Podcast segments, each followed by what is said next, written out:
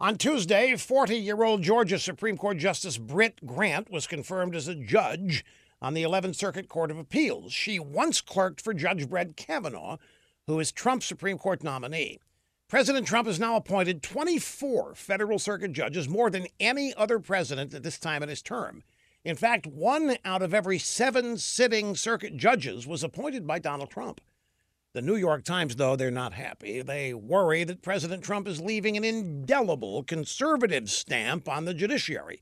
They complain his impact is just beginning. And that's right on. That's exactly right. After all, Trump's appointees are young. Many will work their way to the federal appeals courts and will move those powerful courts to the right. The left is in agony. That's why it's so heartwarming. President Trump deserves credit. So does Senator Mitch McConnell, who has been a pit bull getting these justices confirmed. But someone else deserves credit. You know who?